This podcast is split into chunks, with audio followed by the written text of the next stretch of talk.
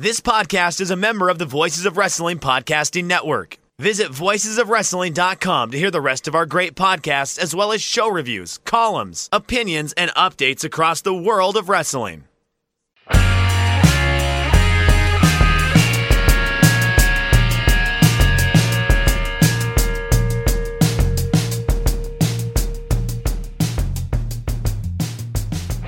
Shake them ropes, Jeff Hawkins, Chris Novembrino, back for more fun and frivolity. Um, Chris, I've, I've figured out the secret to getting feedback on the show.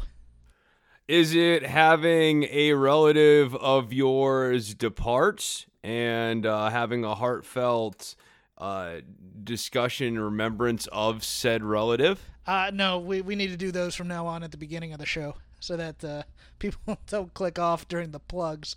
No, no, Chris, it's when you accidentally mute your co-host and then upload the video or uh, audio. yeah, yeah. I mean, that's just that's just generally rude. Uh, You know how I feel about Well, you muting well, me. You shouldn't be muting When, me. when I when I leave it to the semi-professionals such as yourself, all goes according to plan. When when you leave it in my hands, things happen because Jeff just wants to get done. But yes, I uh, I rendered and mixed it without clicking off mute on your track. Gave it to the powers that be. 30 seconds after uploading, here come the complaints. And I was just like, wow, I, I try and say something to needle conversation at least once during a show. Get nothing. Absolutely nothing. Oh, that's that's not always true either. That's not always true either. Um, it, it, it can even be a one-off line just taken entirely out of context. So sometimes we get reaction on those. Oh, yes. Well, ratings talk this week? yeah, it- you know, let's let's do ratings talk. I'm looking forward to it. It's always a it's a comforting time for me. Yeah, um, because it was. I don't know. I I uh, I'm not saying the things people are thinking I'm saying. I guess I don't know. Yeah, a lot to talk about. Let's start. Uh, start though with passing. Uh, James Kamala Harris passing away at the age of 80, I believe it was, or maybe 70. I thought he was 70. It's 70. You're right. I have a typo here. Uh, oh God, we're all right. Let's just stop the show now. I'm just gonna screw Uh, this. all up. right. Well, you know, like, look, uh, Kamala was kind of a really cool gimmick at the heart of it. I, like, I'm aware of the the problems with Kamala too, but like, there's something to be said for wrestling characters like Street Fighter 2 or Mortal Kombat style characters, and Kamala. Like, think about Kamala. No, it's Kamala. Kamala, is the vice presidential candidate. Yeah, I, I this is gonna be a problem for me. Fortunately, we only have to do this the one week. Uh, it, like like this is the one, dude. The the streams are completely crossed this week. Kamala, like think think about Kamala on the roster of Street Fighter 2, and you could totally see him going up against Zangief or going up against E Honda, and I think that that just makes for a classic professional wrestling character, a classic character that would like fit in a comic book. It just it evokes a, a fear of the unknown and like I, I mean, yeah, he's really aggressive, and you want to see like. Could this dude, where he's from, with like his very unique background or whatever, could he handle, you know, the sumo wrestler or Zangief or any of the other people from Street Fighter 2 or Mortal Kombat or whoever? And I like that sort of stuff in terms of wrestling characters. Yeah, it, it was one of those things where, like, especially you could see it taking form in Memphis because this was a Jerry Lawler creation, if if I remember correctly. And you know, this is when you know your your second tier manager. I've been spanning the globe for somebody to take out Jimmy Boogie Woogie Man Valiant or Jerry the King Lawler or or the Von Erich boys if you're Skandar Akbar and Devastation Incorporated. And and so you're you're bringing in these weird characters that you're pretending are from, you know, the the darkest parts yeah, of the from land. the deepest depths, yeah, of yeah, like the heart of The darkness mi- sort of you know, stuff. missing yeah. link. Uh, even going to the more uh, more serious quote unquote characters like uh, like your Abdullah the Butchers. You know, they they're there to be a heavy. They can only be a heavy for so long and draw. And then you either have to do something with them, or they have to go to another territory. I, I love these guys. They're they're they're lost art. Yeah, I, I mean they very easily analogize to comic book villains or something. Well, Um, well, now, like, and here's the- the, other the- thing that I, I was thinking of, and I, I was talking to to a friend about this. I go, you know, for all the problematic aspects of the character, and trust me, I, I you could never do something like this today, and you probably shouldn't have done something like this back then. Let's be honest. But at the end of the day, James Harris could collect his money, go home, go to the mall, go out to eat, and nobody's ever going to bother him for being Kamala. And he can And he made big money doing this too. he was the fourth biggest draw for Hulk Hogan on on the tours there behind Andre Orndorff and I believe the Big Boss Man. I think that's that's how it went. And that shocked me. It shocked me how popular he was. For me and my fandom, Kamala I will always remember as the guy that they brought to the Great American Bash to really put over Magnum. And it was like a seven second match. Belly to belly suplex, one, two, three, get out of there. And they built him up just for that squash. And you're kind of going, wait, this is a guy of some name. And Magnum TA could do that to him, and instantly Magnum TA is is a star. Was it was it a Starcade or was it a Bash? I can't remember. But it was Oh, I don't those two. remember. There were but two no, I, I mean the other thing is like he clearly, in terms of being a businessman, maximized a limited palette of wrestling moves and wrestling acumen. He made more money with fewer moves than nearly anyone in the business. Oh, and when he was a babyface character, he did even less. Because there was that whole thing, well, we're trying to teach this savage how to pin an opponent correctly. So he'd like he'd try and do the whole uh much like much like our girl uh from the Funkadactyls tried to pin a person with the stomach on the mat. No, you need to roll him over. You know, it was played for comedy and laughs. And, you know, ooh, is he going to be able to trust the Von Erichs because, you know, he's been abused for so long by Friday or Kim Chee or whatever he'd be called in whatever territory. You know, it, it's it's a it's a gimmick that, uh, God, it had a lot of sustainability too. It lasted a good 17, 18 years. I saw him wrestle a match against Bryan Danielson in 06. Oh, that's right. No, it lasted longer than that though. But I mean, his peak was Yeah, yeah, yeah, years. absolutely, absolutely. No, but I mean, like even in that match, he didn't do much. Like you know, like it, he didn't. You know, granted, he was at an advanced stage, but you could go back and like look at his earlier stuff.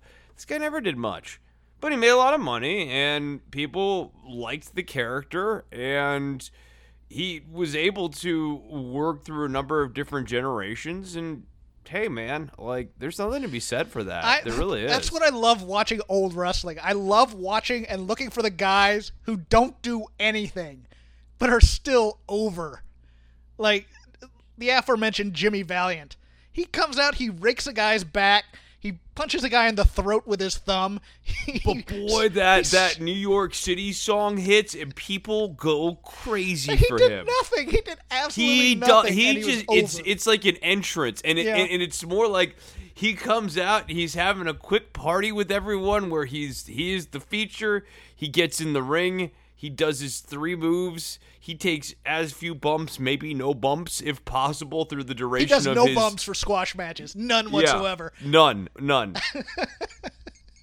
that was the thing is man i'm not going out there doing any work you know 50 seconds of the boy from new york city by the manhattan transfer and i'm out of here and then I'll, I'll save it for the big shows or the house shows on tour i mean i i, I got nothing but respect for that um we have our first set of releases from AEW Jimmy Havoc, Bea Priestley, Sadie Gibbs, and looks like T Hawk and El Lindaman from uh, from the Chinese group OWE are uh, are gone from the roster page of AEW. Um, for me, I mean, the Jimmy Havoc thing speaks for itself. We've all heard about that. The big one for me was Sadie Gibbs because they were really putting a lot into her at the beginning of AEW, and uh, I believe All In, where they were doing video packages of her, and she did that one match, showed off her gymnastic skills, and then nothing. And I was kind of shocked by that. I know a lot of people are upset about Bea Priestley. me not so much, um, because she did a couple matches and basically concussed. I think she concussed Riho and concussed, or no, she, and then she she walloped uh, um, dentist Britt Baker, and you know, and she's she's Will Ospreay's girlfriend, so you know you want to keep good tabs with people you may want to bring in, but who knows with Will and what's going on now. But um, yeah, and a lot of people loved El Lindaman. Thinks he can be a big star. Thinks he should have been in the states, but it kind of shows. eh, To me, it kind of shows their strategy on building a roster was kind of. I mean, there are downsides to building an international roster in many ways. Yeah, I liked Gibbs. I think out of all of them, Gibbs probably had the most potential.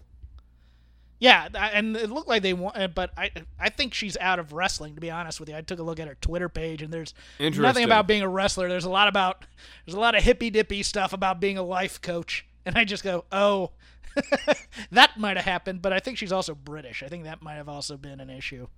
Oh, okay, yeah, yeah, yeah, absolutely. That would affect things right now. Um, yeah. Uh, I, I mean, these weren't like top of the card people. No. Um, no, but uh, it, it is what it is. I, I I'm actually surprised that AEW hasn't had more cuts. WWE shows will now be happening at the Amway Arena in Orlando. Uh, they made allusions to it in SmackDown. It looks like SummerSlam's going to be there as well. Looks to me like they're going to try and do the NBA thing and put They computerized they want to make fans- a bubble. Well, no, of course not. We don't want to do that.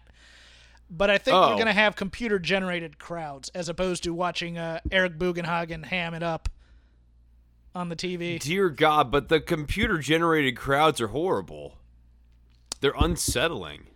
Yes, but it shows real fans from time to time from their Zoom accounts or whatever. Remember, they did this for the NFL draft as well, and it was just as creepy then. But um, Yeah, no, I, I don't like it. I don't I don't want to watch that. I if I I would much rather just watch wrestling with the lights down I have this and focus on the action in the ring. I have this strong feeling that they're moving to this arena because they think people are tuning out because being in the PC seems too small time. That's not the issue. I know People that. are tuning out because the shows are draggy and inconsistent. Right, but uh, we'll get into other things that may just be may just be throwing things to the wall and seeing if it sticks. Um, both ROH and uh, Championship Wrestling from Hollywood are returning to tapings very, very soon as well. Um, everybody's gonna go back to some sort of modified business plan. It looks like. Interesting. Um, do, when do you think WWE decides to chance touring? I don't think they do it for a while. I think they. I don't. I don't let's put it this way: they're not going to be first. They'll be second, but they won't be first.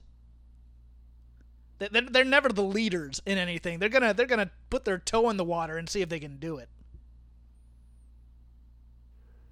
Why? Yeah. What do you think?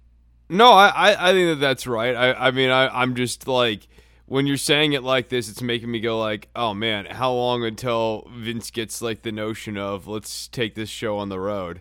Mm-hmm. The people, the people are starved for entertainment. WWE filed to trademark several names. Uh, most are people on the roster or from NXT UK or NXT, but uh, of note amongst these is one Jordan Devlin, who was on the list of potential people who might have been in trouble from uh, the speaking out scandal. So I don't think they trademark his name if they're getting rid of him.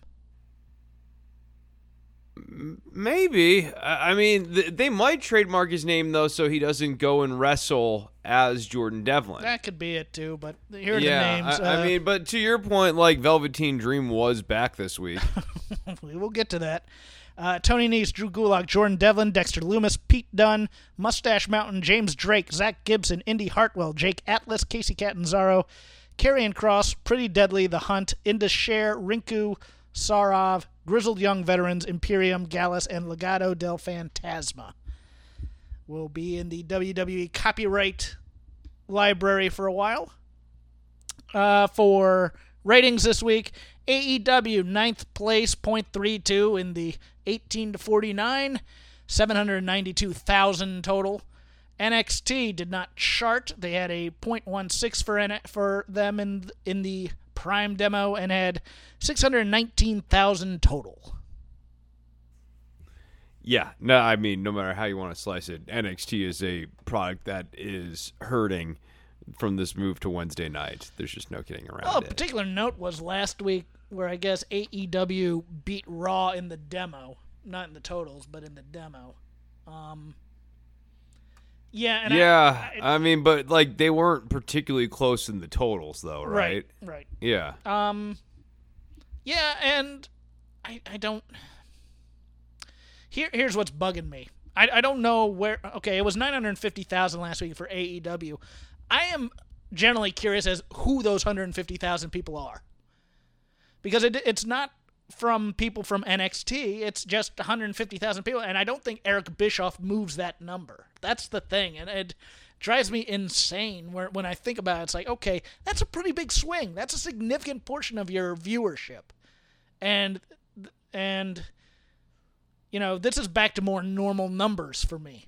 So Is this statistical noise from the way they do ratings gathering? I don't know. Is that part of what's going on?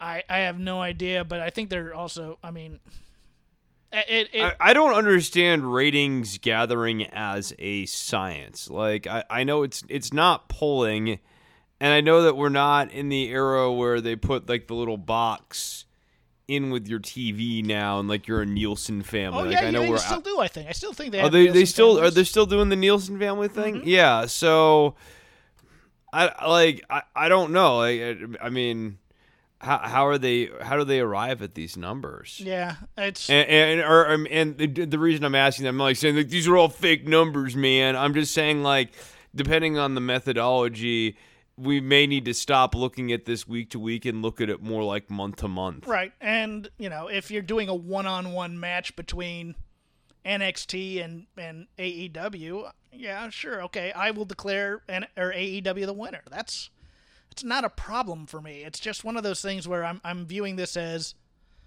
wrestling being hot or cold and viewerships going up and down. I feel like that is when people are angry at us. I think that's the fundamental thing that they're missing is that our take is not rah rah NXT or rah rah AEW or one is good or one is bad. It's this like state of interest in wrestling and you and I are trying to take a look at that and I think every indicator in terms of interest in wrestling is that it's down. And so, like, there's a product, AEW, right now, that is establishing some market share in a dwindling market of wrestling fans. And, like, they're doing a good job at that, and they're outperforming NXT, and NXT is cruising into their 30th takeover, and it's a very cool product right now. And I don't mean cool as in rad, I mean cool as in, like, icy. Um, not a very hot product at all right now, and they've cannibalized a lot of the magic of what made NXT work in the earlier years to get to this point to put them head to head against AEW. So they changed who they were to go up against AEW, who stayed who they were. AEW prevailed because that's usually what happens when you change and the other people actually just keep being who they are. Um, like all of that being said, the overall health of interest in wrestling, it's down. And I think a lot of us, I was in this camp, thought that maybe COVID 19 and a smaller field of programming might get people to change the channel back to wrestling to come check it out. And not Instead, this new kind of like reverse narrative that has formed that, like, well, you know, everyone's ratings are down right now because of the COVID 19 thing. A lot of us went into COVID 19 looking at it as an opportunity. And I see no reason why it couldn't have been, but for the fact that um, AEW, to a lesser extent, WWE to a major extent, really did not turn into the skid. They tried to fight it tooth and nail and pretend it wasn't happening. Yeah, I can talk advertising all day because I used to be in advertising. Um, for That's what years. makes you like this. Well, I, I like I like hearing people tell me, and I don't mean this in the mean way, but yes, I understand ratings means you can charge more for ads as a station. I get that. You know, but you gotta tell me Well, that. you should get that before you have a podcast, you jerk. Yeah, I know. It's it's. Oh, that reminds me. We have an ad read. I forgot to. See, you see, there you go. you should know about that in particular Yeah, before know, podcast, you jerk. Well, I've been drinking, uh, but it's one of those things where, you know, yeah, there there are certain demos you want and things like that, but advertisers are kind of dumb too if you think about it, because you, you can always tell when you get like a RFP from a client and you look at it and you go, this is what they want to do. And I just remember there, there. You remember that period of time? It was like three years ago, where Cadillac was trying to market themselves to like mid twenties urban professionals. I'm just like, really? You're gonna try and make Cadillac cool to young people? Okay.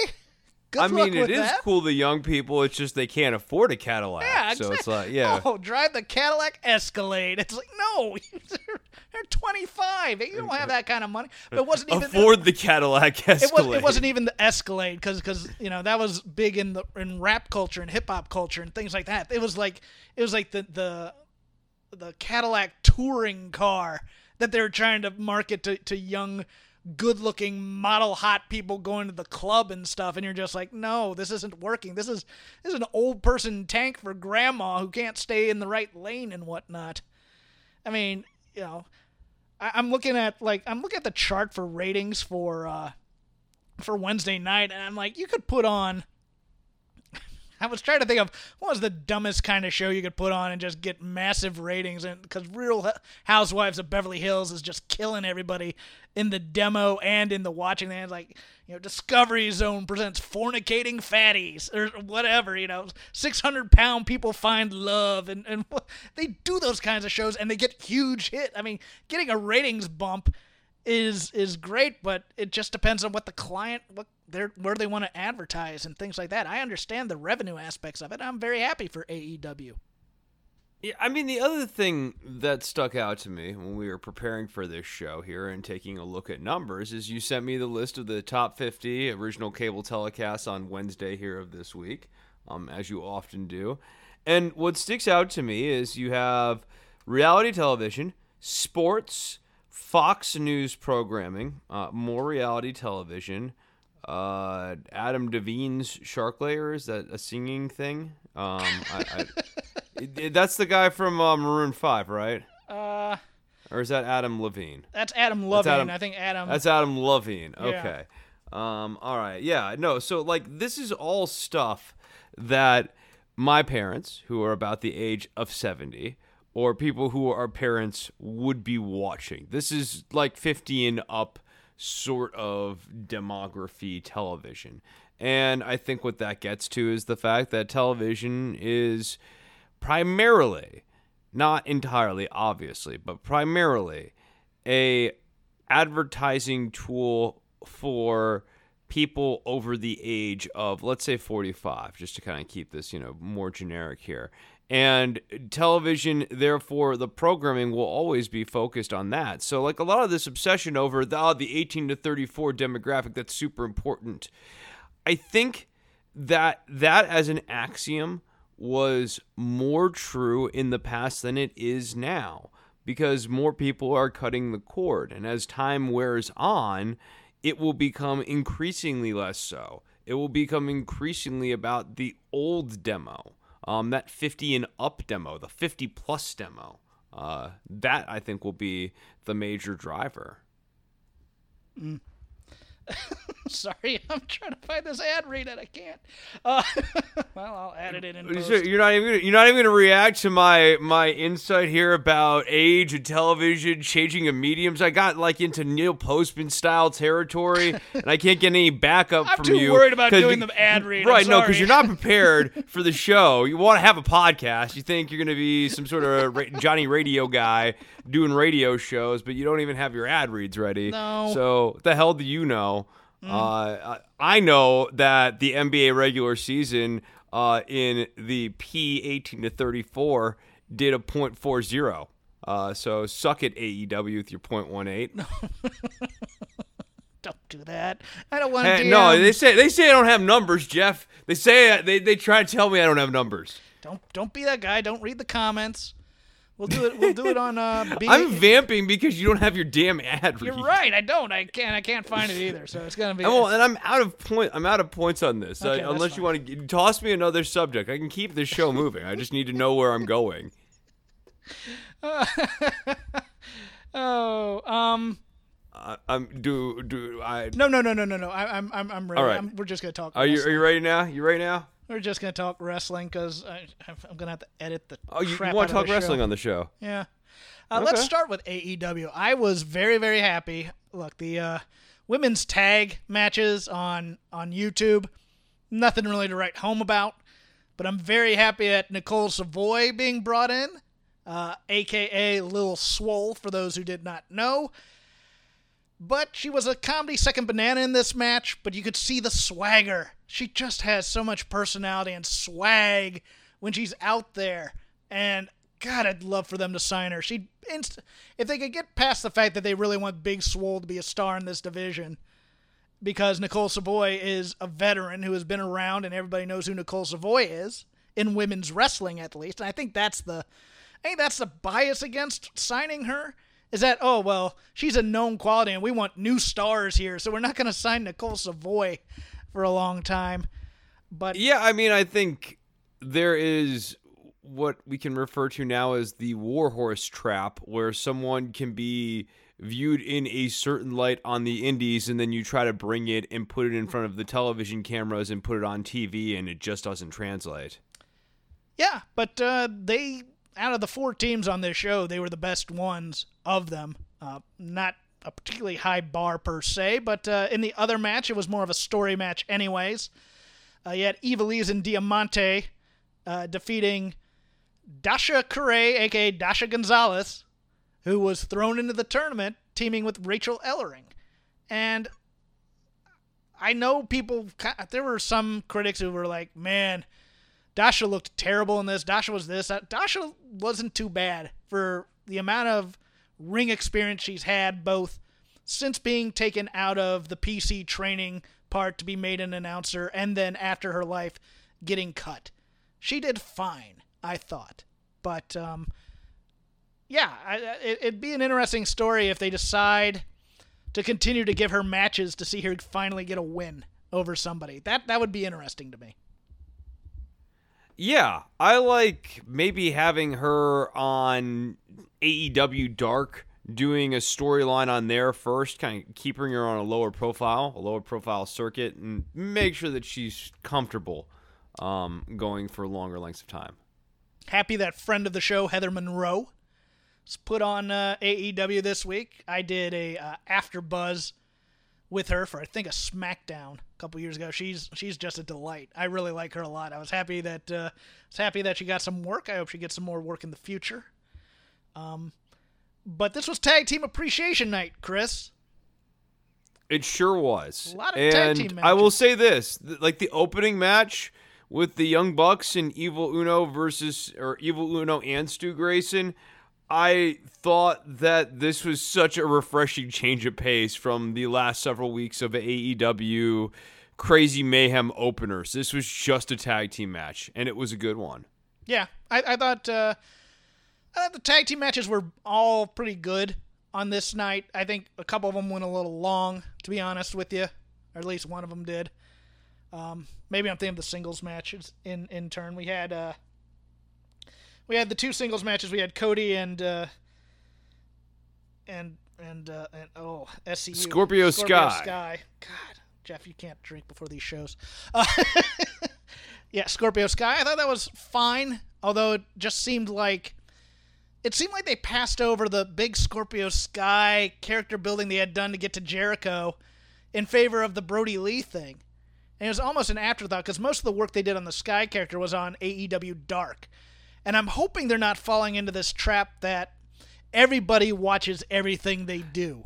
I think they are. I I really because uh, I I only watch Dynamite, and I do sometimes get the sense that there's other stuff going on in the extras, and it's important storytelling that is not being included in the dynamite angles to make you feel connected to this stuff because Scorpio Sky coming and like doing that little break down the door entrance thing. I was like, that's weird. He's just going out to have a match that he's almost certainly going to lose to Cody.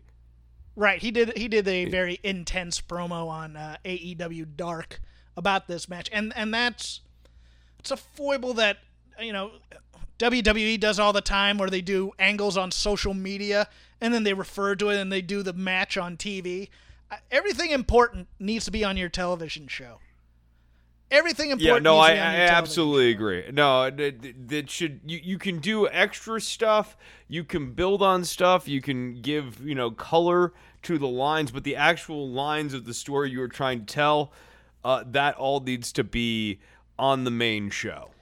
I want to end with tag team appreciation. So uh, MJF and this campaign. It's driving a little hard into the camp for me. For a top heel, I, I it, for a secondary heel, it, it's fine. For a top heel, I kind of want him to be a little bit more serious, to be honest with you. Yeah, no, it's it's so campy at this point that you don't want him to win the title. And I'm not saying like I don't want him to win the title in the the kayfabe sense. Like I'm saying I don't want him to win the title in this iteration of self. Yeah, it's a little. I mean, I don't want to say it. Well, like I and I the, did want him to win the title. Yeah. I, I think he's the guy. No, I, I that, that's a, that's the thing I really hate about this is I, I think that MJF is the guy, but right now he's almost into Damien Sandow-ish sort of territory with this campaign stuff. I, I liked the callback to the MJF. If you hadn't seen this, when he's walking down the hall and he shoves the guy into the into the uh, in, into the wall and says, "Stay out of my shot." It's very similar to what Samoa Joe did to MJF when MJF was an extra on, on a taping for WWE once. It, it's very, it, it's a callback. It's a nice callback. It's the kind of callbacks I kind of like. Um, but yeah, the whole campaign thing to be a new champion, it's very it's very Drew Gulak spreadsheet. Yeah, yeah, there, there's that too. Little Drew Gulak on the PowerPoint presentation, little Damien Sandow, uh, intellectual savior of the masses kind of thing going on here. And yeah, uh, it takes what should be the big angle for Moxley you have Moxley, the grizzled, fighting, scrappy champion, and MJF, the privileged guy.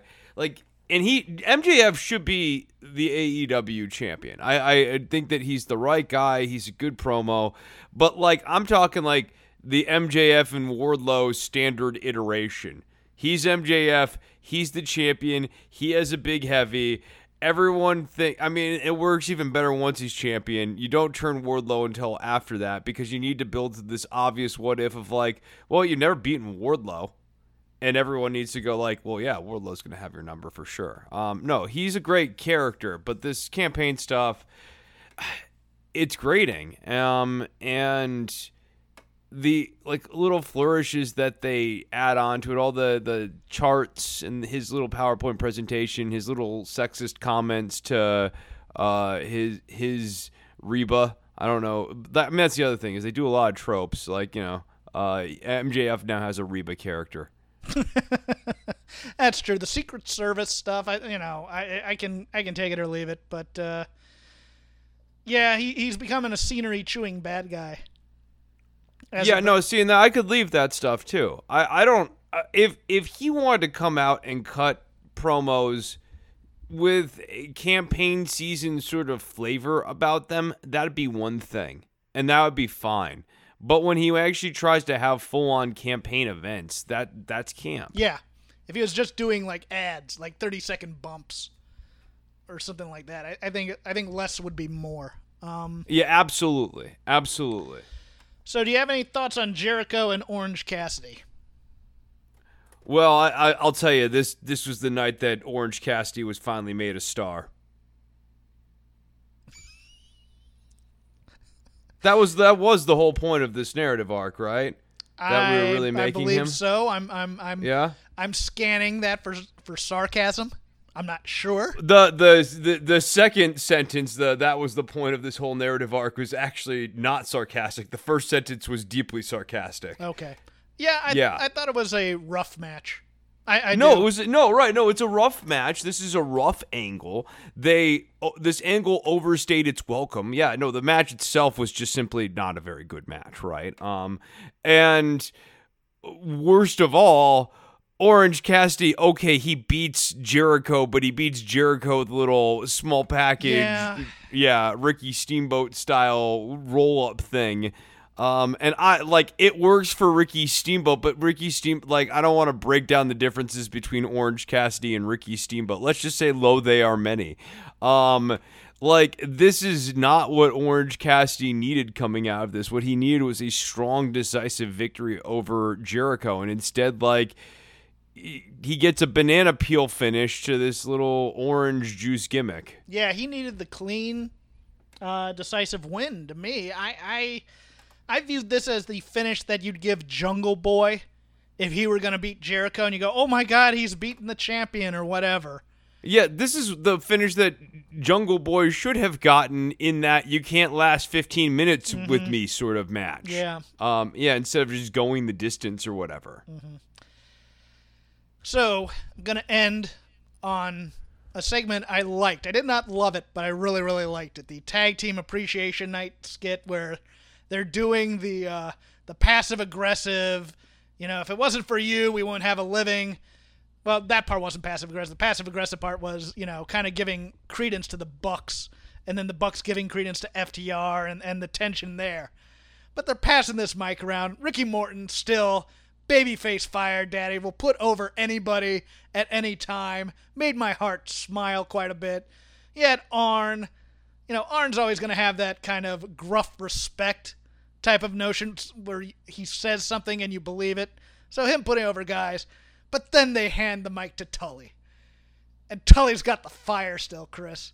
Tully's still got that chip on his shoulder that I never got my due type of thing that he always had as a wrestler, where it's the kind of chip Miz should have, and he kind of showed sparks of that during the, the talking smack era type of thing. You, it, it's it's from that guy who's not the not the top guy, but he's second on down, and he's trying to, as I like to say it, he's trying to play the rich kid, but the clothes don't quite fit. They're still off the rack from a expensive department store rather than being custom made.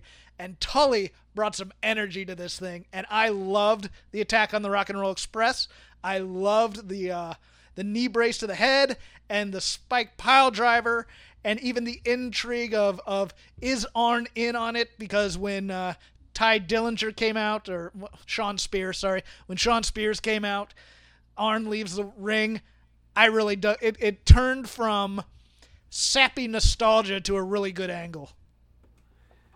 Yeah, no, I thought that this was a little bit busy of an angle. I, I with Arn, Tully, and rock and roll. A lot of people were talking. A lot of people were delivering the dialogue. But when we got to the meat and potatoes of this, which was the FTR turn, fine. I would have had. I mean, we've discussed this so at length. I would have had FTR do everything that they've done in their run thus far at half the speed that they've gone through all of these ankles. Like all of these, all of these different people that they've wrestled, they would have wrestled for multiple matches. Uh, but that's uh, you know a minor quibble. I like the pairing of them with the Rock and Roll Express. I, I expect them to have a pretty good and entertaining, nostalgic match with the Rock and Roll Express here. And I like the intrigue of is Arn scared of Shawn Spears and scared of Tully still, and that's why he's having this conflict, or is he um, under the, or is he pairing back up with Tully? As guys, so much of our identity is wrapped up in our hair. From how it feels after getting a fresh cut to the way it's perfectly styled before going out. Oh, I'm crying right now. I am a bald man. I lost my hair in my early 20s, started losing it in my late teens.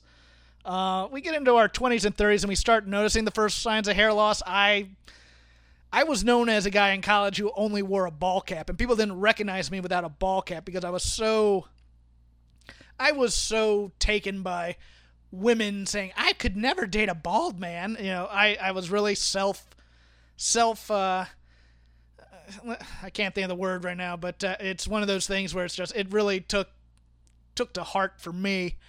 Um, you know, I tried certain treatments, but they were expensive at the time, and I couldn't afford to keep it up once I left college and once I was searching for a job out here in California. But uh, thankfully now there's Keeps, a simple and easy way to keep your hair. Two out of three guys will experience some form of male pattern baldness by the time they're 35. Best way to prevent hair loss is to do something about it while you still have it. It's probably too late for me at this point, but you used to have to go to a doctor's office for your hair loss prescription, and then you had to get it filled out at a pharmacy, and somebody yells, "Hey, Baldy, come get your uh, come get your stuff to put on your head." They, they do not yell that at the pharmacy, Well, pal. I- they do. They do not go, "Hey, Baldy, come and get your bald pills, Baldy guy." But the best way to prevent hair loss, I didn't get the pills at the time. To prevent hair loss is to do something about it while you still have hair left. Um, hey, Shine McBalderson, come get your bald pills. Uh, at Keeps, you can visit your doctor online and get hair loss medication delivered right to your home, discreetly packaged. Make it easy and deliver your medication every three months so you can say goodbye to pharmacy checkout lines and awkward doctor visits. The doctor visit's really what the awkward part is. It's like, you know, it's kind of like, you know, when, when you're. I've got these other patients to see today with real problems, and you're here with your no hair. Jeff, huh? maybe you can talk to him about girls too while you're there. No, mom.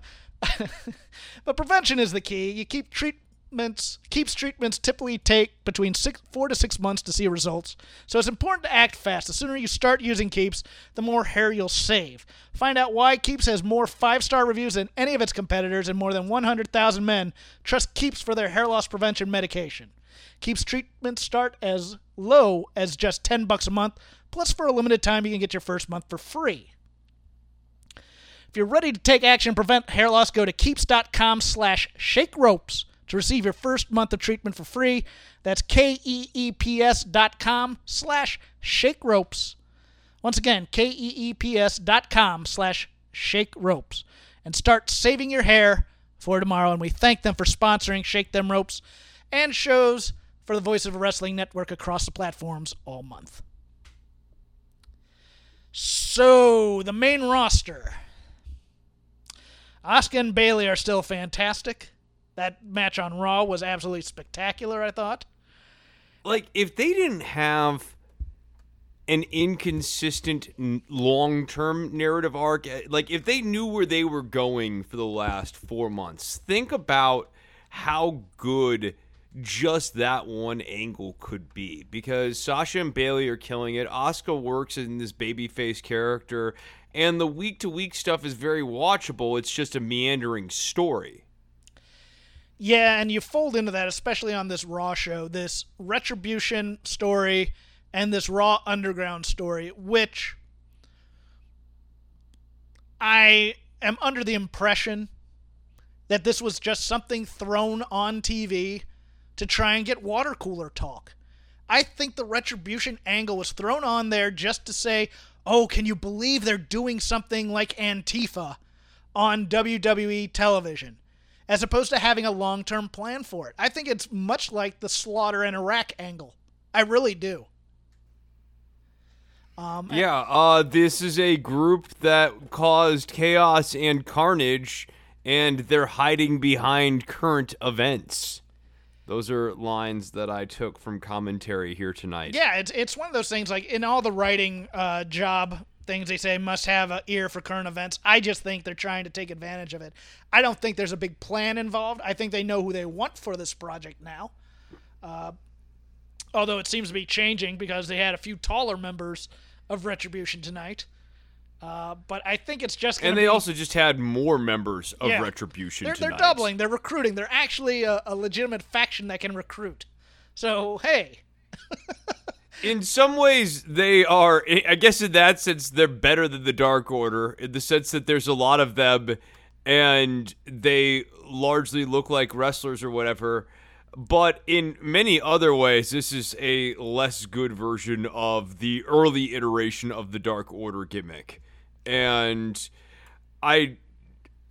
It's very obvious they have no sort of like long term sense of who, who the major players are supposed to be on the WWE side to save the day from retribution. It's gonna be the Forgotten Sons. Yeah, I, I, are you pulling for the Forgotten Sons? I, I mean, uh, your your guess is as good as mine. Or as true any, patriots, uh, true Americans, true red-blooded Americans coming to save the day against the forces of chaos that run our streets. I mean, I could see this maybe stretching all the way out to Survivor Series, where like the five members of Retribution or whatever go up against the five members of WWE to save the the company. And Orton just RKO's them all. yeah, right. Yeah, yeah. He, he, he goes five. It's five zero or whatever. oh yeah, it's definitely five zero, or it's or it's four or it's four one, at some point. You know, one one of the guys gets gets like a quick pin on Chad Gable or something. Because it would be um, Chad His name Gable. is Shorty G. It would be it's Shorty actually G Shorty G. It's, it's Shorty G. His name is Shorty G. and his one week heel turn. We'll get to that in a second. Well, he's still well. Okay, now he's a conflicted semi heel. Yes. Yeah. Yeah. There's no, depth. Uh, yeah. No. I, no. God, it's it's it's it's like a deep lake. the other thing on Raw of some note, the other horsemen of the of the original three of four that are on TV right now. Ric Flair doing an angle. I love Ric Flair, Chris. I am done with weepy crying. I just want to be one of the boys, Ric Flair. I am done with angles involving him. I am done with angles involving him and his daughter. I, I, I, I want to leave the memories alone, and I can't because every time I think he's gone away to rest in retirement, and out of the spotlight, he comes back as part of the WWE.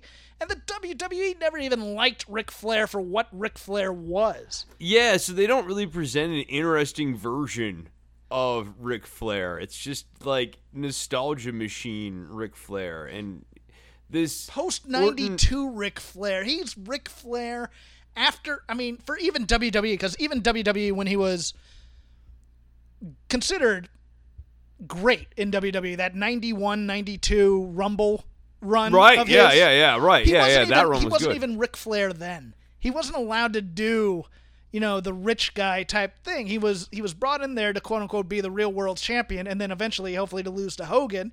And then they never really cashed in on the Hogan Flair program. He was there kind of to be like a like a almost uh, an avatar for that kind of character, and they never really got into the Flair character all that much. They treated him quite fine. I mean, the the Macho Man angle, you know, the tag team with Razor, all those things were were well done, but they never really. Ric Flair wasn't going in there to be the guy. He was going in there to be the guy to put over the guy, and it shone through. And then he comes back to WCW, and he's doing you know, especially in late stage Nitro Flair, the crazy old man shtick where he's taking off his clothes and elbow dropping the jacket and you know just saying the early versions of those promos were awesome the later ones where it became a cover band of the early versions of those promos were not so fun yeah and then he when he came back to wwe and he was the stockholder he was the president who they sold it to and then eventually became cover band Ric Flair. There's no other way to put it, where he was the older guy still dressing in the pink robe, you know, trying to get one last pop and alimony money and whatever else he needed. And it was just, it was getting more and more sad. And now we're in, now we're into weepy old, do you still remember me and love me, Ric Flair? And I'm just like, I, where he's just, everybody's associated with, it's either Hunter or, or Randy goes, oh man, they're the best they're the best, and, and he's a corporate shill in so many ways, which breaks my heart. Oh man, nobody does it better than Vince McMahon. Nobody does it better than WWE. They're the best. They're the because I and I understand why he has to play the game because you have family that works for them, and at the time you had Arn, who was his best friend, working for them. But it's just one of those things where I watch and I go, Ugh. and then you get the dramatic moment, and is Randy gonna punt him? and you get these geeks in retribution playing with the lights and it's fine cover but it's still you're trying to build this emotional moment and you have the AV club playing with lights and sound. I just there was so much wrong. It with was this. too cute, right? Like, no, it's a fine magician's trick to cover, except that really the whole point of that spot for it to work is for us to have the heinous moment where Randy Orton's boot kicks 71 year old Ric Flair's head and Flair is laid out. Like, we need to see that moment. We actually mm-hmm. need to see that spot. And so trying to cut it out like th- this is not a uh, hitchcock and psycho moment right you know where you just sort of imply the violence that you actually need to see it in this case Yeah. And I think they just I don't think he's cleared to do that. i don't think he's clear to do that which is why they did it and, and, and i get that and i respect that but then you it really begs the question why do the angle Anything else from Raw that's uh, sticking in your craw? Uh, I hated the commercial break leading into the second half of that Flair segment. That was uh, really brutal. Um, oh, Raw Underground uh, continues to be. It's really something, Jeff. What, you don't like Shayna Baszler beating up two people who obviously have never had a fight in their lives? Uh, yeah, there was that, but you know, I'll tell you what, my boy Riddick Strong. Uh, I am picking up the flame Oh, from Rob Moss, McCarran. Riddick Moss. R- yeah, Riddick. Yeah, Riddick Moss. See, I'm a huge fan. Uh, Riddick Moss. He he had a good little thingy. I, I, He's they, a do they call the athlete. matches underground? Do they call them thingies? He's he's the guy that always excels in the NXT combos that they have, or combines. Not com- combos are pretzels and cheese. Combines are uh, athletic competitions. I do one and not the other. Uh, but you know, like Bianca Belair is like the combine monster for for the women. Rick Moss is the combine monster for NXT. I mean, he is legitimately a great athlete who was reduced to you know Mojo Rawley's friend who turned on him and became 24 7 champ and then went the way of the dodo. Um, yeah, I, I, I think he, I mean, look, if we, we say this over and over on this show, if used correctly, but they never want to do that. So, you know, Rick Moss is going to have to learn something about his personality. He's going to have to learn to dance, or he's going to have to learn to sing, or tell jokes, or dress like a clown, or juggle, or spin plates, and then he'll get over. Yeah, uh, I think the important thing to remember for WWE main roster and increasingly so in NXT is uh, this is a theater program. At the end of the day, you you are you're out there performing a character. Yeah, you're out there to make people smile. Um, yeah, uh, they're into that. They like that. Yeah, there wasn't a lot. I mean, I, I did not enjoy Raw for the most part. I thought the wrestling was pretty good, but it's just these angles are just over. Like I'm done with the Street Profits and Andrade and There's Zelina. n- I there's no. I guess okay. Zelina didn't poison Beyond or uh, didn't poison uh what's his name uh, Montez. Montez. Yeah, I, God. So it's either Retribution or it's Dawkins, right? oh God, yeah, yeah. It could be Dawkins, couldn't it? Yeah, it could be. We're oh, we're gonna break them up now because Montez is the Shawn Michaels. Uh, I hope not, but what else are they gonna do? There's no reason Bianca Belair should be having that much trouble with Zelina Vega in a one-on-one match, though. That that killed me. I was like, she should be killing this woman. Yeah, no, that should have that should have been a blowout. Yes, Yeah, it really should have been, especially with the way they presented Bianca Belair, and they even used the term powerhouse when they talk about her, which is you know what they say when they're talking about people like Nia Jax or Tamina, um, you know the the strong women. So yeah, no, this really should have been a blowout. So going over to SmackDown, very very interesting in some ways to me. Uh, Chris, if you're gonna have referees for a battle royale or battle royal, depending on how you say it, should they be there to basically say, "No, you broke the rules. This person can go back into the ring and into the match because of chicanery"? Yeah, I, I mean like that. That is the point of having officials. Uh, I, I just I'm watching that. I'm going, "You're right there, ref.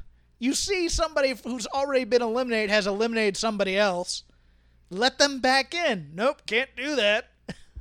Uh, see, I thought you could. Uh, I, WWE goes back and forth on this. I thought people who were eliminated from the match can eliminate people. Uh, if it's good for an angle, there will be a call on there saying it was unfair and so and so is not eliminated. But they do it for storyline purposes. They're just never consistent about it. It's another one of their inconsistencies in storytelling. Yeah, no, it's it's a big problem. That sure. said, we got to see Sasha and Bayley's ring announcing skills, which were I laughed at it. I don't know if anybody else. they continue to be no, they continue to be really, really entertaining. And uh, like the only thing I have to say about this is the only way it could be better right now is if they had a solid long term angle that like they knew where they were going from week to week because they they're killing what they have to work with it's just like they can't plant seeds and foreshadow and do all the fun stuff of characterization because they don't know where they're going Now, I liked the reveal of Asuka and how they did that, where she was on the card and it wasn't expected and they read it that way. The problem with that is Shayna Baszler was already announced for this match, and she didn't get an entrance at all. And I think she's a major part of the Raw angle in there. And I, I thought that was that was a bad thing for me. I, I just it's one of those things where where look, you're either gonna have to give everybody an entrance and then do the reveal, or you're gonna have to do that reveal first thing and then everybody else comes out into the ring because the people you announce I mean it, it's it's fine as it was written don't get me wrong it's it's you know rule of threes type thing almost with uh you know you have the iconics you have Lacey Evans and you or you have Tegan and and uh, Shotzi and then you have Lacey Evans and then on the fourth one you do the reveal but I, I just think it gives short shrift to Shayna and the character she does although one of the long running storylines in this women's division, you have three of them right now. You have Bayley can't win a one on one match against Asuka. Sasha Banks has never successfully defended her title uh, on a pay per view. And then Shayna Baszler always loses because she's going for this damn choke. It happened again, Chris. And she got pulled up from the top and dumped. And it always happens in a in, in a battle royal for some reason. She can't win these things. I, I don't know. I love the thought of having two Asuka matches on a card. I hope they don't make it a three way. I hope they make it or two out of three with the first fall being for Raw or the second for being SmackDown. I want to see Sasha Bayley and or not Sasha Bayley. I want to see Sasha Asuka and Bayley Asuka. But they didn't take a lot of care of of Shayna here. No, they didn't. And this seems to be a character that Vince does not have his teeth sunk into, narratively speaking. Uh, the, sometimes you can tell when he's really interested in a new toy and he really wants to present someone as a killer. And Shayna it should have that mystique, but especially because she's sitting in this weird, not really baby face, but sort of tweenerish role right now. I, I just don't think they're finding finding the thing that makes Shayna Baszler click. All right, talked about Shorty G. I'm. Is it Sheamus's Brogue Kicks that turn him babyface and heel? I think what he's trying to do now is an homage to the Big Show.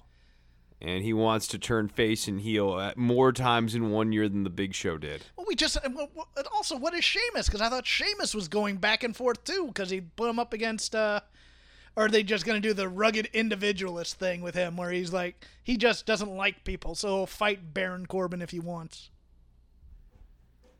Yeah, no, I, I think that this is a all, all of this stuff that's happening with Corbin and Shorty G and Sheamus is all very, very forgettable stuff. Gran Metalik pinned Nakamura clean.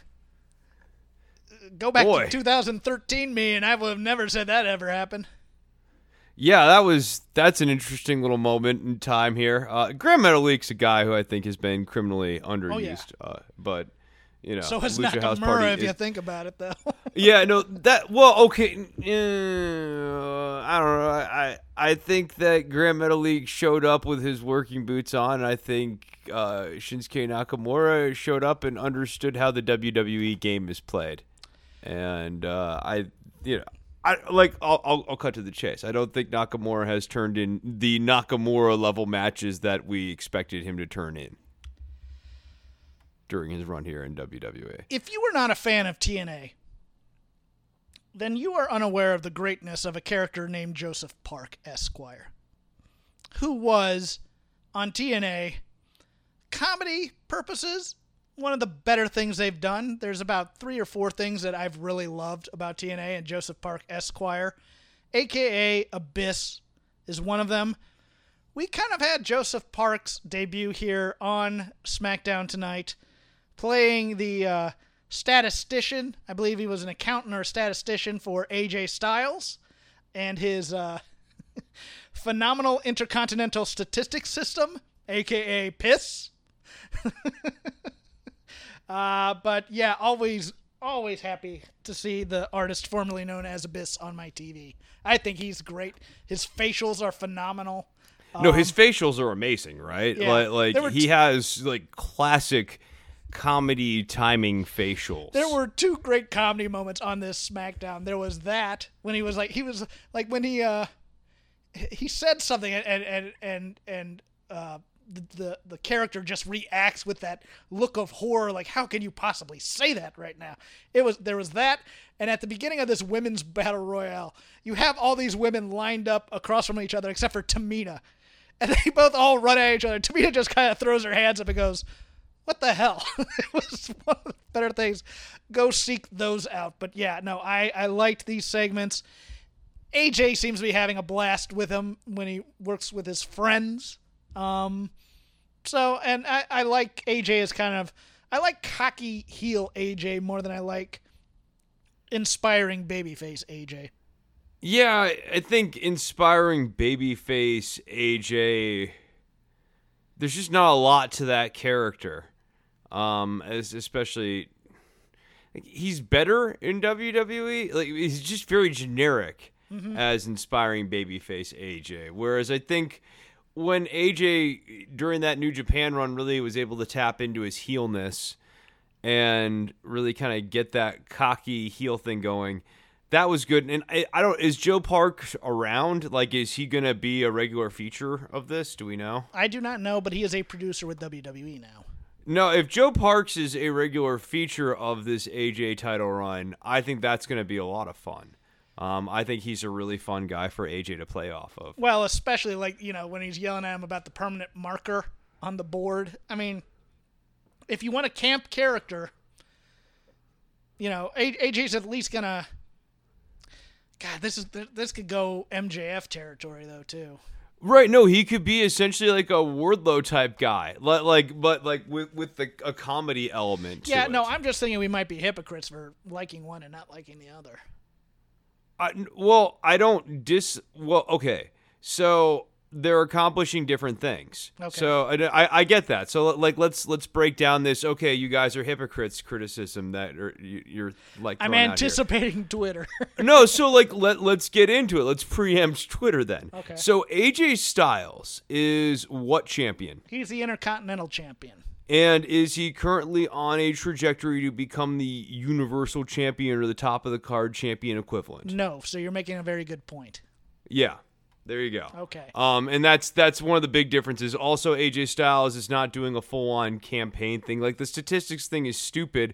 However, that being said, um, I, I would say to these same people who hypothetically exist that are out there who think we're hypocrites, if you like Jericho's demo god stuff, um, then AJ Styles is I'm doing statistics stuff. Uh, I, w- I mean, you could argue that maybe that's a joking on the square thing about the ratings talk. Anything else from the main roster? Um, uh, the Antifa angle is terrible. Um, it's really bad. It- Chris, I they mean, opened the bathroom and someone was in there. I was No, be the, the worst part though, Jeff, is they locked that poor man in the bathroom with his own poop. He should have locked the door in the first place. But then he was locked. I, I'm glad. I'm glad that the talent got back there and they mercifully freed that man. Mm-hmm. Um, and then we, we oh, don't forget about squealy woo, squealy woo woo. We gotta talk about the fiend. squealy woo. oh, look, I I don't mind a story where if you face the Fiend, you get changed because it seems to be something that they've been doing for a while. See Seth Rollins, see Daniel Bryan. The Braun promo, I. The, the, the cadence of the promo, I, I truly hate the WWE promo style where it it it starts with with kind of the qualifier of they say you know it's it's like when Seth was going an eye for an eye an eye for an eye and I kept yelling a tooth for a tooth a tooth for a tooth. But you know they, they have the cliche meter on high for the beginning of the promo and then they find it's almost like they're avoiding the promo in the first place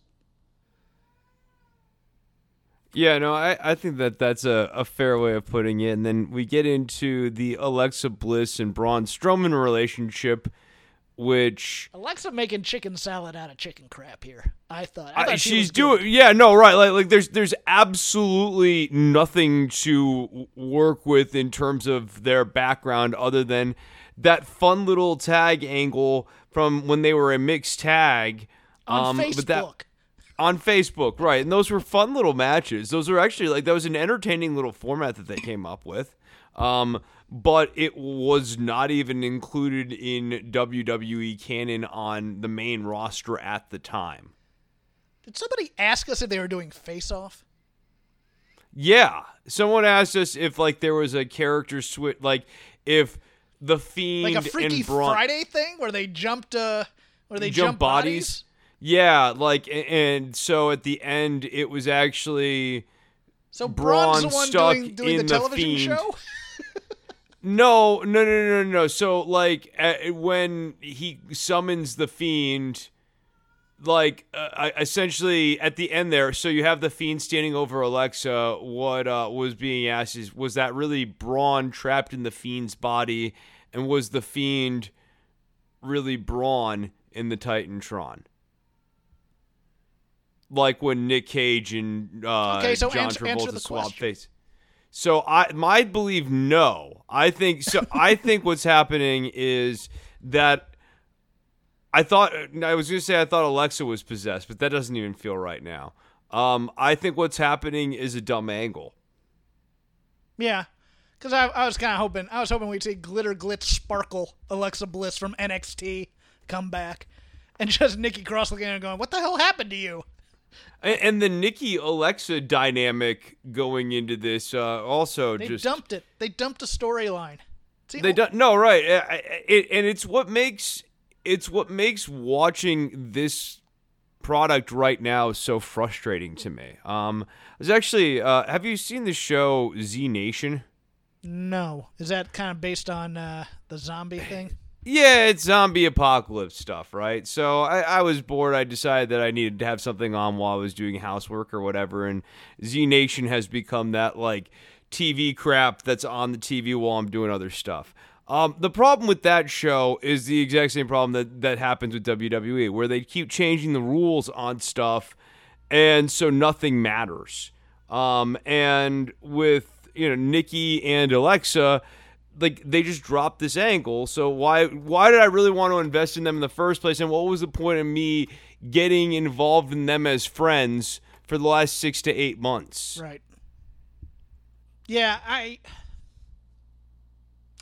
I don't know. I I I I. I think they've just drawn focus. I think it's like, well, Nikki's done, and we got to heat up Alexa, so let's just drop that story in the first place and do something with Alexa here. That that's what it felt like to me. Yeah, but like the Alexa thing came out of left field, is what I'm saying too. And whereas the Nikki and Alexa split is a time honored wrestling arc, you could even say it's a little bit stale, but whatever. Sometimes stale works, or you know, trope works. Um, they dropped that for just an out of right field sort of angle. Well, Oh, yeah, oh uh, Braun Alexa, that was a thing. Remember that? Speaking of time tested tropes, that's a very good segue. I will defend, and I know a lot of people were negative on this on, on the Twitterverse when watching NXT. I thought that the fireball spot with Keith Lee was very well done. I'm not going to justify the story necessarily, but as a special effect, look, I grew up in the 80s wherein Jerry Lawler, Eddie Gilbert, Jim Cornette, they were all trying to light flash paper to get a fireball going. And it looked hokey as hell at the time, but it was treated as death. So I thought the fact that this went off without a hitch, I thought that was spectacular, Chris. I, I It looked good. I'm I- just, I mean, like- I'm wondering, Look, no, I, like, oh, I that's- get that Karrion Cross is a goofy character. Like, like, don't get me wrong. I, Yes. I'm not. I'm not on board with Karrion Cross or Scarlett, but put that all to aside and just think of it as a, as a special effect production in a television show. Damn, that was one of the better looking fireball spots I've ever seen in my life. That's what I was thinking too. I watched that. I went, "Wow, that was smooth." That was. I mean, and I, you know, I've been wa- watching Fireball angles for years, and I right? Yeah. No, I've seen a bunch of them. Yeah. Yeah. No, the, that was a really good looking one, and, and they can look like shit. yeah. I'm. Look, I, I think part of the reason people are tuning out NXT is because of this, you know, heavy on the supernatural type of gimmick type of thing, and I, I think that. I also have come to the conclusion that Karrion Cross, if he gets on the main roster, will be over like Rover. I think this is a main roster gimmick. You know, you got the Oh, blonde. this this hanging if they out. can ever get back in front of crowds again, like I think that that entrance is gonna kill in front of Yes. large audiences Yes. if the gimmick can last to that point. And horny guys are gonna love Scarlett. We can say it out loud, okay? I, I, you know, it's made for that. It's made for guys to go gaga over Scarlett and think Karrion Cross is a badass, much like you know a Goldberg type character, just an ass kicker. And people are gonna be excited that first time he's on the main roster. They're gonna go, "Oh crap, here he comes!" When he destroys Apollo Crews or Mustafa Ali or Ricochet or whoever. wh- Don't whoever forget about Cedric Alexander. whoever your darling is that he's gonna die at the hands of Karrion Cross. But they don't want. But NXT was kind of built on almost being a territory style wrestling promotion, and so this kind of crap turns off a lot of people who loved what NXT used to be. I mean, there's that. Like the entrance is just so much bigger Mm-hmm. than any other entrance that anybody else gets. That it doesn't. The entrance does not fit this territory. And when Karrion Cross comes out, it's like uh, it is.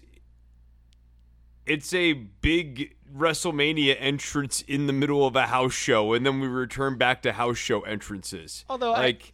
I- Uh, what I think of last week is, uh, or what I think of from last week is, he comes out, he does his big entrance, and then Dijakovic has to come out and like just walk through all of that fog. Yeah, then Dan- Danny Burch had to do the same this week. Yeah, no, it's goofy. It makes whoever has to walk out through it look ridiculous. Follow that.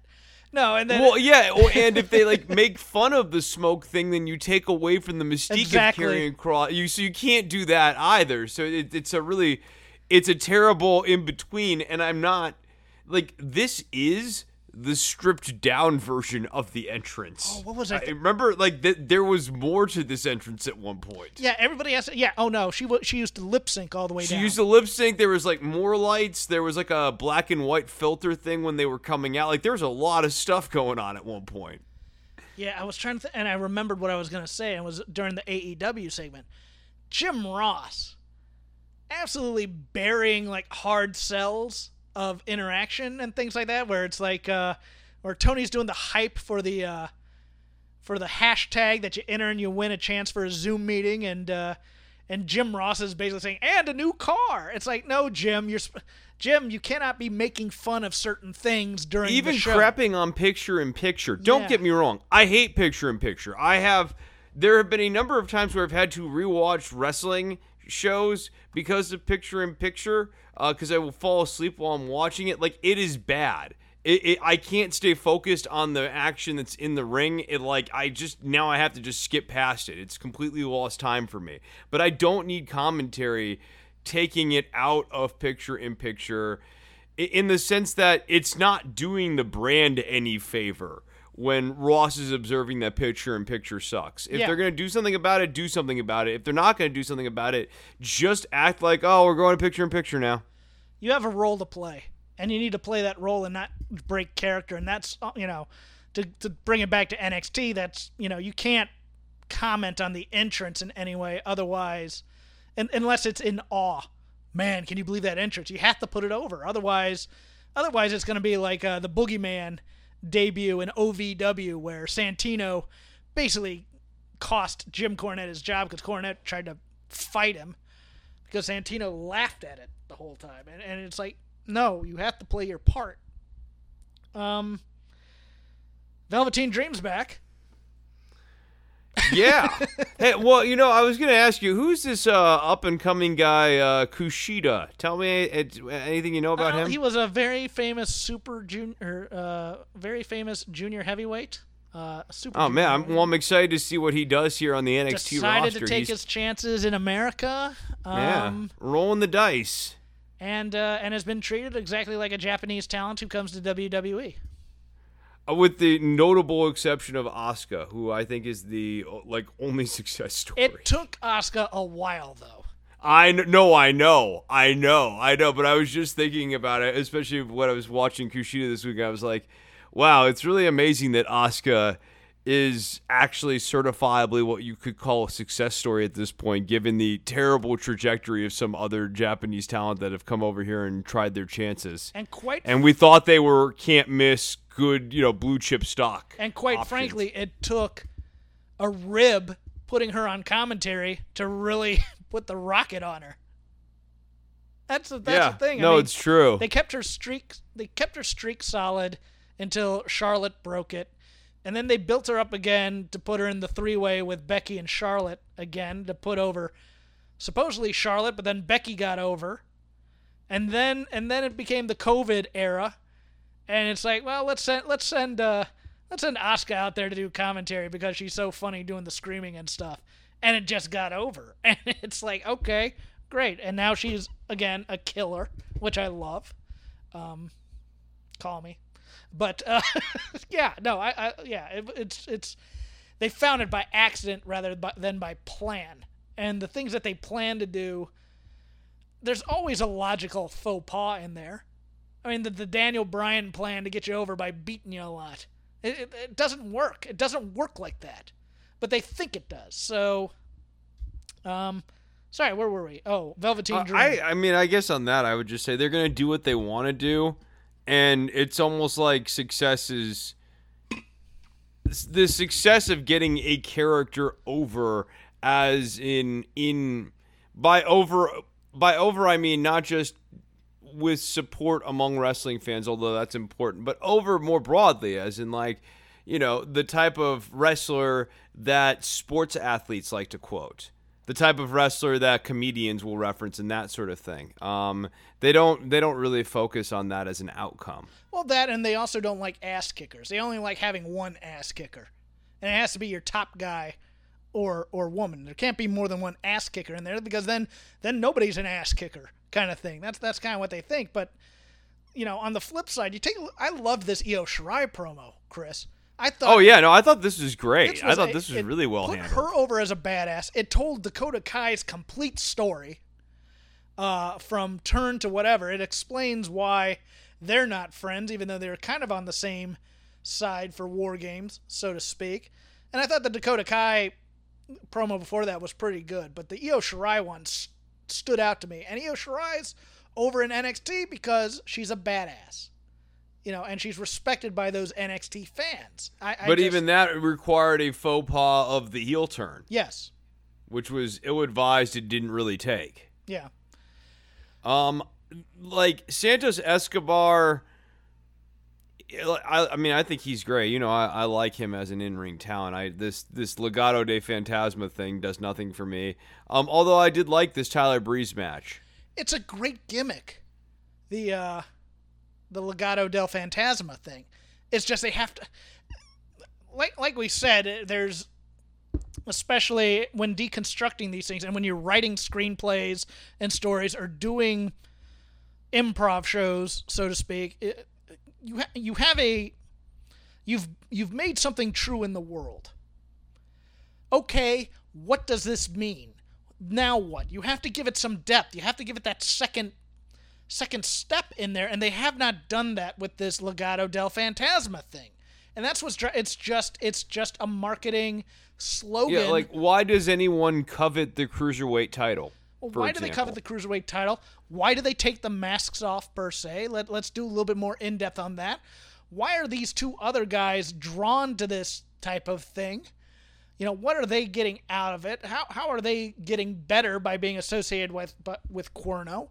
You have all these stories to tell, but it's You just don't want to have the Lucha House Party necessarily down there, but they seem like they actually are an important component in getting over Legado del Fantasma. I I would do them as an anti Lucha House Party story. Right? Yeah. No. continue to do Exactly. No. I, I. I. So I think it's important to actually have Kalisto, um, the new, sh- newly shredded Kalisto, My goodness. go up.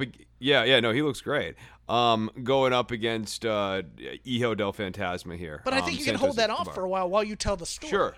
Yeah, no, I agree. I agree. I just I think like it's the big problem of know where you're going with the story and then write it backwards. And um, right now, so much of this stuff is just being written forward and being written from week to week. Uh, so Chris Velveteen Dreams back. Yeah, no, he actually stepped on Kushida's big return. Like my, my favorite thing is like tonight was supposed to be the big return of Kushida, but then they had question mark question mark question mark also in the main event. So Kushida makes his big return and they kind of get over putting that on commentary, and then Velveteen Dream is back. Yeah, I think the company needed to put out a statement. I, I just do. I mean, look, I know not a lot of people know about Velveteen Dream, but I think more people know than they think people know. I, just, it, it, it's, if he's been cleared of all charges, we need to know that, I think.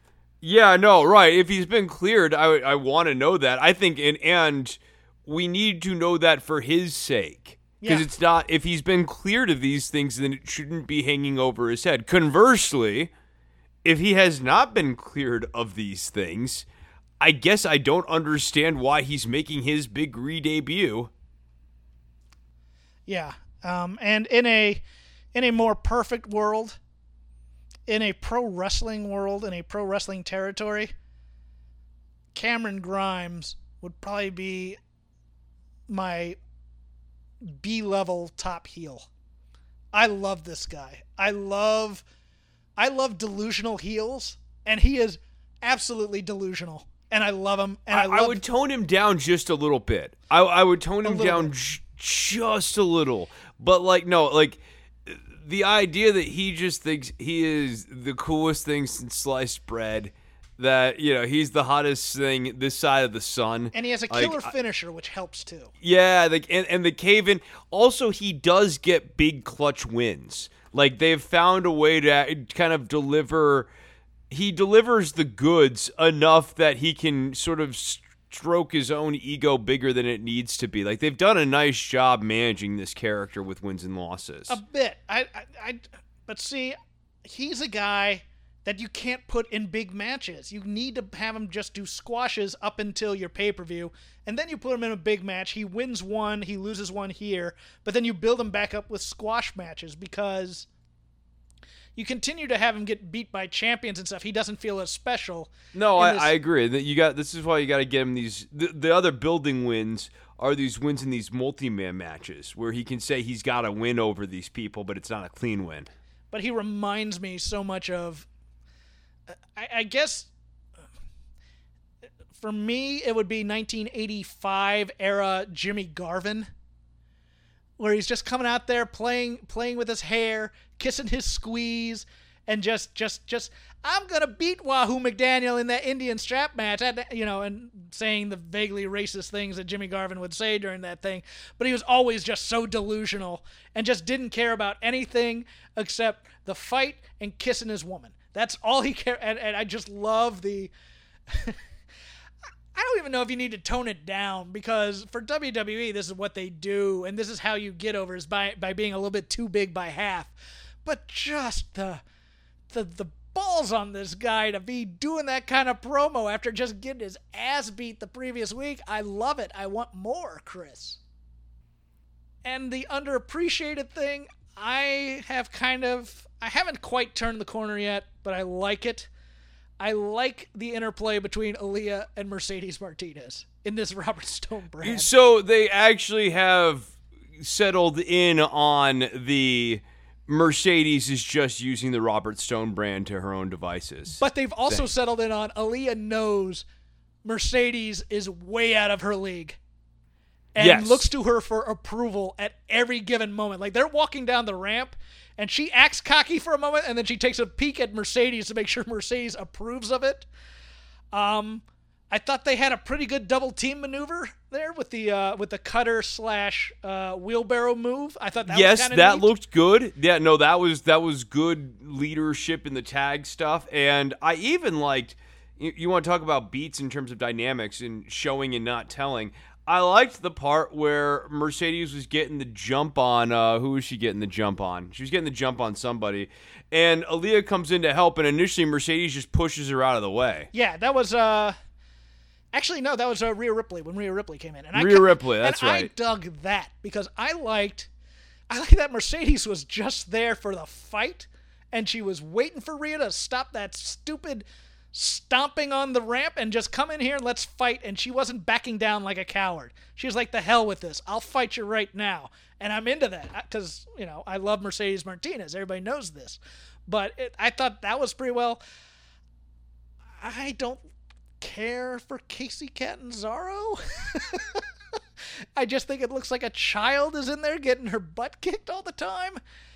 Yeah, I- I feel like there's a way for her to work. There, there is a way for her to work. They're close Um, to it. They're th- they're almost there. I think. Yes, and, and I like. I, I've said before. I'll say again. I like her in a tag act. Uh, I don't think Kayden Carter's the right pairing. I see Kayden as more of a single star, um, and I see Kacy being paired more with someone like Raquel Gonzalez, That- someone yes, who's real the, the- big. The, David Goliath team. Yeah, yeah, exactly, exactly. But- uh, you know, the the, you- the the butcher and the blade, if you will.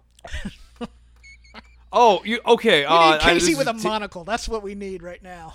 This is tangential, but I I liked um the Butcher and the Blades little um talk about like how they like the Road wars or whatever. I found Kenny Omega and Adam Page's weird little blurb um where like Omega's like my favorite team is the Young Bucks and then Page equally as weird's like I think it should be us, which both are like really weird answers, right? Like those are both the wrong answers. Like you're supposed to answer a team from history that that is good, that is universally agreed. Like a contemporary team, let alone your own like work contemporaries, is like weird and like oddly sycophantic, and then it's also weird and um, self-obsessed to say your favorite tag team is yourself. No, I, I I'm I'll back off my statement for a second because it looks like, I mean, with the matching gear, it looks like Lacey Lane and Kacy Catanzaro at least being te- teased as a team of some point. I just want them to do more team stuff to compensate for the lack of size versus doing their individual gymnastic stuff to show us how good they are at gymnastics. It was it was a problem I kind of had if you remember that Heath Slater Justin Gabriel team in WWE, which I thought could have been outstanding, but they were just kind of there to do the things that they did as opposed to be a real team. Like if if if, if Kayden and Kacy were doing like tag tag tag tag tag tag tag double team double team and, double and team just double team series of tandem. No, right? Like like they, they they should be all tempo and tandem. Like they should be doing what this AEW women's tag team tournament should have been looking for, in my estimation, and having having that one team that just really gels as a team all of a sudden and is doing all sorts of double team moves as opposed to you know, you kind of get close to that with the Swole family. I think they want that kind of chemistry for Allie and Brandi. I don't see it necessarily. But yeah, to, you know, they're the smaller, you know, they, they could be the rock and roll express slash fantastics of the women's tag division across all brands. You could bring in Sasha and Bayley and give them an upset win, per se. That's se. where I see Kacy Catanzaro's role in the wrestling ecosystem ultimately being is like being the Ricky Morton person who gets the heat and you build up to the person for the big tag. And, and you also intermittently have her do little Rey Mysterio light style spots. Yeah. I think they're relying too much on timing spots. And that's the thing. Yeah, no, I agree. Right now, they certainly are. I don't want timing spots. I don't because those always get messed up. I want double team spots that look like damage type of thing and and them doing them together and just continually doing kind of the southern tag, you know, isolate an opponent and if if you really want to get them over, you give them a squash match and you have them do the southern tag style where they isolate a person and they do all these tag team moves and they just keep tagging in and tagging in and you you get the, Yeah, yeah, they would actually be huge beneficiaries of a series of squash matches where they're just annihilating heel opponents. yeah And, and, and they're annihilating heel opponents with tempo. Yeah, and it doesn't and it doesn't have to be anybody bring that's when you bring in your local competitors or whatever or someone not on TV. The mistake they always make is they bring someone of name value in there. And No, yeah, get no, I'm, I'm talking about like yeah, faceless faceless heels. Faceless heels. 6 months out of wrestling school. And we're going to we're Yeah. to give you a chance to all you got to do is sell. Because Yeah, right. Yeah, all they're being asked to do is sell. Uh, You, and you maybe maybe have like a veteran person paired with them, and they they don't ever even get tagged in unless something really goes crazy. Um, like yeah, no, re- real easy stuff. Um, but yeah, no, it's just got to be. It, it, there there needs to be more establishing work done. and but that you know, and that's how you build those two up as a threat yes, as exactly. opposed to, you know, the power of Mercedes and the speed of Aliyah or whatever. It's what differentiates and, and then them. feebly trying to talk up feebly trying to talk up uh, this team on their way to the ring Mm-hmm. Yeah, and that's and that's they don't. Oh, look, they're friends. They're hugging each other. Whatever. No, make them. You know, you can do. You can do. It's the theme of this show almost now. You can do things with people if you take the time to think about it and what would make them better to make them look better on TV. That's all you got to do, and it. yeah no you have control of the pencil you just actually have to think about why you're doing this almost anything is possible in in creative world creation um if you allow enough time for it audiences are willing to go with you in many many many many directions Yeah.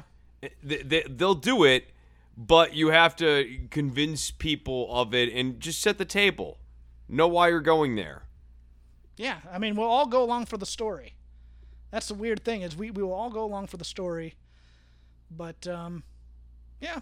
Uh, anything else uh, from from all these things? Uh, next week we get Gargano and uh, and Ridge Holland.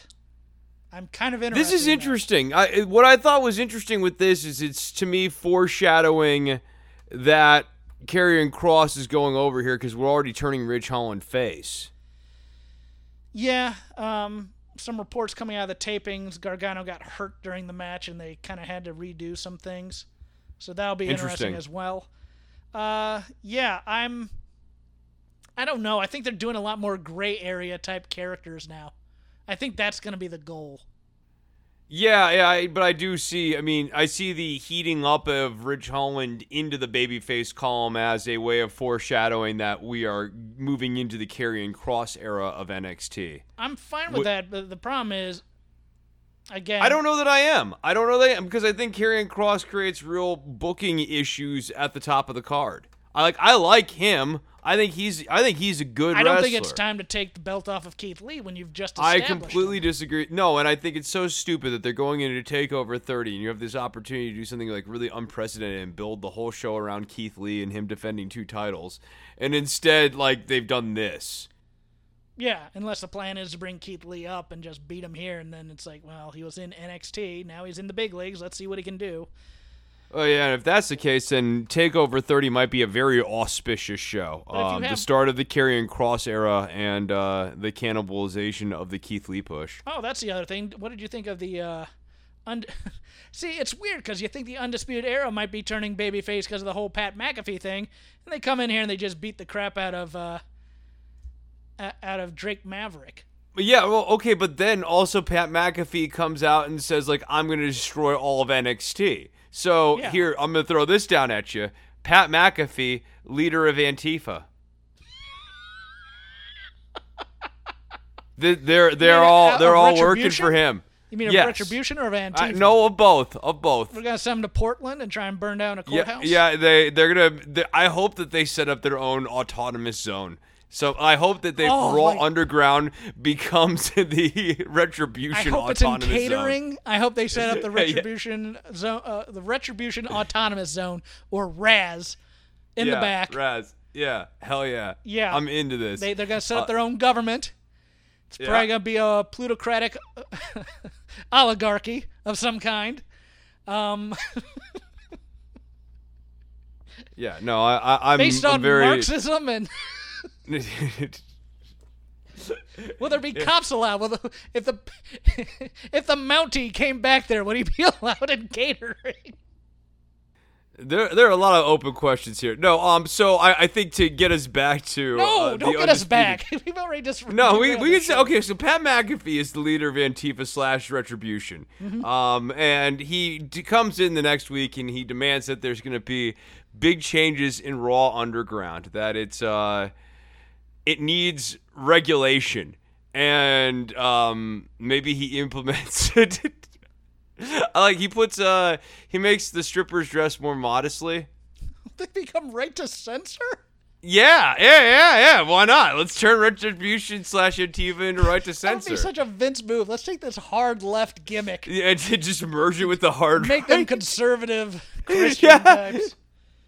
'Cause he doesn't like I'm the into Jesus it. freaks either. So No, no. So he, he yeah. So anyways, and then he'll come out um, and feud with God again. Well, Vince, God, that angle. Oh God, that that angle, that yeah, that angle in particular. So, anyways, um, yeah, no, uh, undisputed and McAfee, like it's just such a mess because Cole is not likable, McAfee is not likable, and neither one of their goals are particularly admirable, right? Like, is it? I, I guess, and I guess McAfee's now the heel, um, but. Cole is not sympathetic in the slightest. No, it's so. Uh, I don't know. I don't know. It's so against the the the rule book for having celebrities fight actual workers that it's so weird. Because the only other time they really healed a celebrity who wasn't already a heel, like Dennis Rodman, was the uh, Floyd Mayweather thing.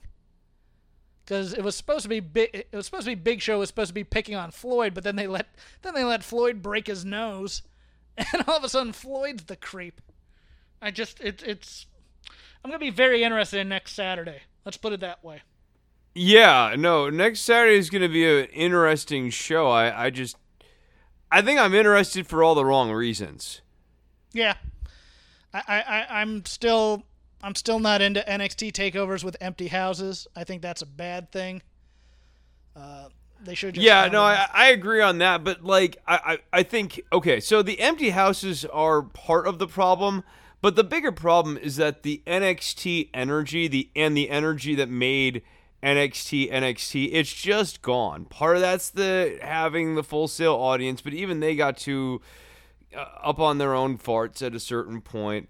But part of that was the hour format, and now that's gone in favor of a two hour format. Part of that is the writing team that used to write this stuff out two, three months in advance, and this seemed to be a real kind of coherent plan of where we were going from takeover to takeover. Um, and they were booking with that next takeover clearly in focus. And uh, the way they're doing NXT now, they're they are overexposing some people. Uh, they are making the product more WWE main roster like in a way that people don't necessarily like or respond to. Um, and to that point, that that was the stuff that made NXT interesting. It was the stuff that made it feel like an actual second brand inside of WWE's family of brands here. Um, you could watch the main roster stuff, or you could watch NXT, and you could kind of choose your own adventure. It was like wrestling for the wrestling fans, and now it's a third WWE main roster program. Yeah, we'll be back next week. Um, probably late Friday. Might be posted early Saturday with our takeover preview. I'd like to thank Keeps for sponsoring us this week. You can follow me at Crap Game 13. You can follow Chris at Chris Novembrino. You can just follow the show for our uploads, even if I mistake the audio. And have to redo it again at Shake Them Ropes. Chris, plug your other projects. So I'm like having slight writer's block on this new episode. Don't worry about the government. So I think I'm gonna tape an episode of High Wattage to get the stress out here, get the mojo moving, get the energy flowing. So be on the lookout for that in the Shake Them Ropes Patreon. Don't worry about the government can be found at don'tworry.tv on Patreon at patreon.com slash DWATG and on Spotify and Stitcher. So go, subscribe, review, say wonderful things about the show. Or don't. Or don't. And just, you know, be yourself. I have to ask, are you running out of Erik Watts material? I there's a lot of matches. I it's just like I have to go and I have to kind of remember if I've watched that match or not, and, eventually I need to start writing down which matches I've watched because I've just been watching stuff haphazardly. Like, can you do like, can you change to like Pat Tanaka? Pat Tanaka would be a fun one. Uh, the, the original owner of the Goldberg theme.